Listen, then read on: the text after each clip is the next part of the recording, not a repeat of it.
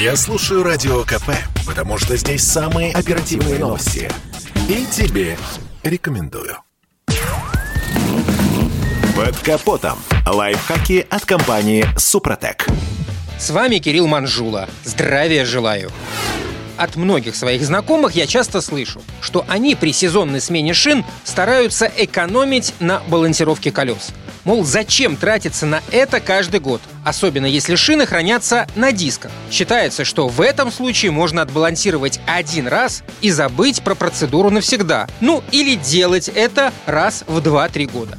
Однако, увы, как часто бывает с автомобилем, экономия здесь и сейчас, мы через некоторое время вынуждены платить во много раз больше. Итак, если не сделать балансировку, то после шиномонтажа у колес может появиться дисбаланс. Первая и самая элементарная причина его появления в том, что балансировочные грузы отлетели за время эксплуатации прошлой зимой, а перед наступлением нынешнего сезона водитель просто не заметил их отсутствия. Да и работник шиномонтажа не посмотрел. В итоге придется ехать на сервис повторно, а это дополнительная трата времени и денег. Если долго игнорировать дисбаланс колес, могут возникнуть и серьезные неисправности. Например, при постоянных микровибрациях быстро изнашиваются сайлент-блоки и другие резинометаллические элементы подвески. Особенно если водитель любит нажать на газ.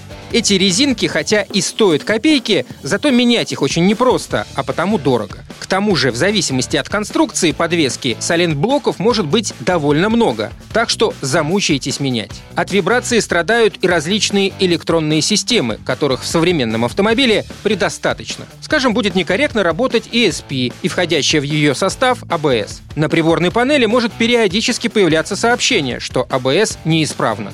Хуже всего вибрацию переживают подшипники. Ступичный может просто развалиться в дороге, что приведет к сильным вибрациям на руле. Так что придется вызывать эвакуатор, иначе возникнет риск поломки шруса. Кстати, крепления шрусов тоже очень сильно страдают от микротряски. Наконец идет нагрузка и на элементы тормозной системы. Возможно, что из креплений выскочат пружины в барабанных тормозах. Не на месте могут оказаться и тросы стояночного тормоза. В этом случае они начнут задевать за боковину колеса, и в итоге резиновая оболочка троса протрется, да и боковине шины достанется. На этом пока все. С вами был Кирилл Манжула. Слушайте рубрику «Под капотом» и программу «Мой автомобиль» в подкастах на нашем сайте и в мобильном приложении «Радио Комсомольская правда», а в эфире с понедельника по четверг в 7 утра. И помните, мы не истина в последней инстанции, но направление указываем верное.